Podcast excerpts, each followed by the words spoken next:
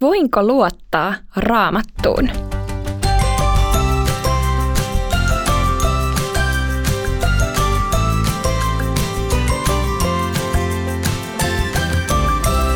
Donkkipodi.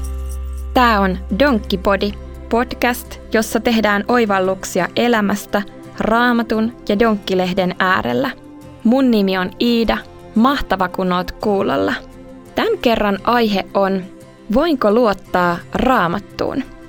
Millaisia todisteita raamatulle oikein löytyy? Ootko joskus kuullut jonkun sanovan, että raamattu olisi vain satukirja? Mäkin tunnen ihmisiä, jotka ovat sitä mieltä. Raamattu ei kuitenkaan ole vain tyhjästä keksitty tarinakirja.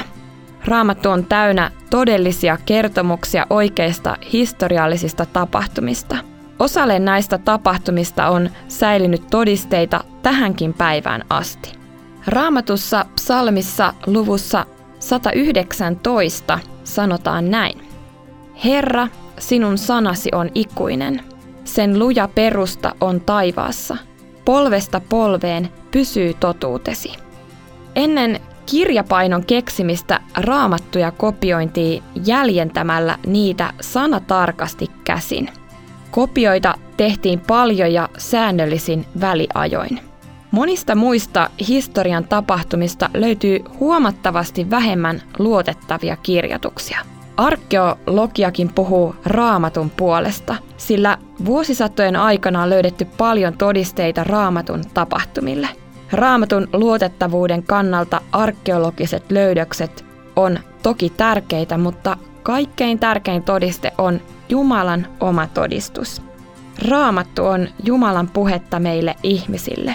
Sinne on kirjoitettu kaikki se, mikä on meille tarpeellista, että oppisimme tuntemaan Jumalan tahdon ja hänen rakkautensa. Raamatussa on myös paljon profetioita eli ennustuksia, jotka on myöhemmin toteutuneet. Vain Jumala voi tuntea menneen ja tulevan.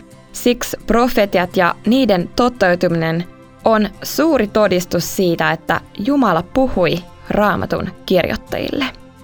Rukoillaan. Taivaan Isä, opeta meitä luottamaan raamattuun. Aamen. Ja sitten kysymys sulle, miksi joidenkin on vaikea luottaa raamattuun?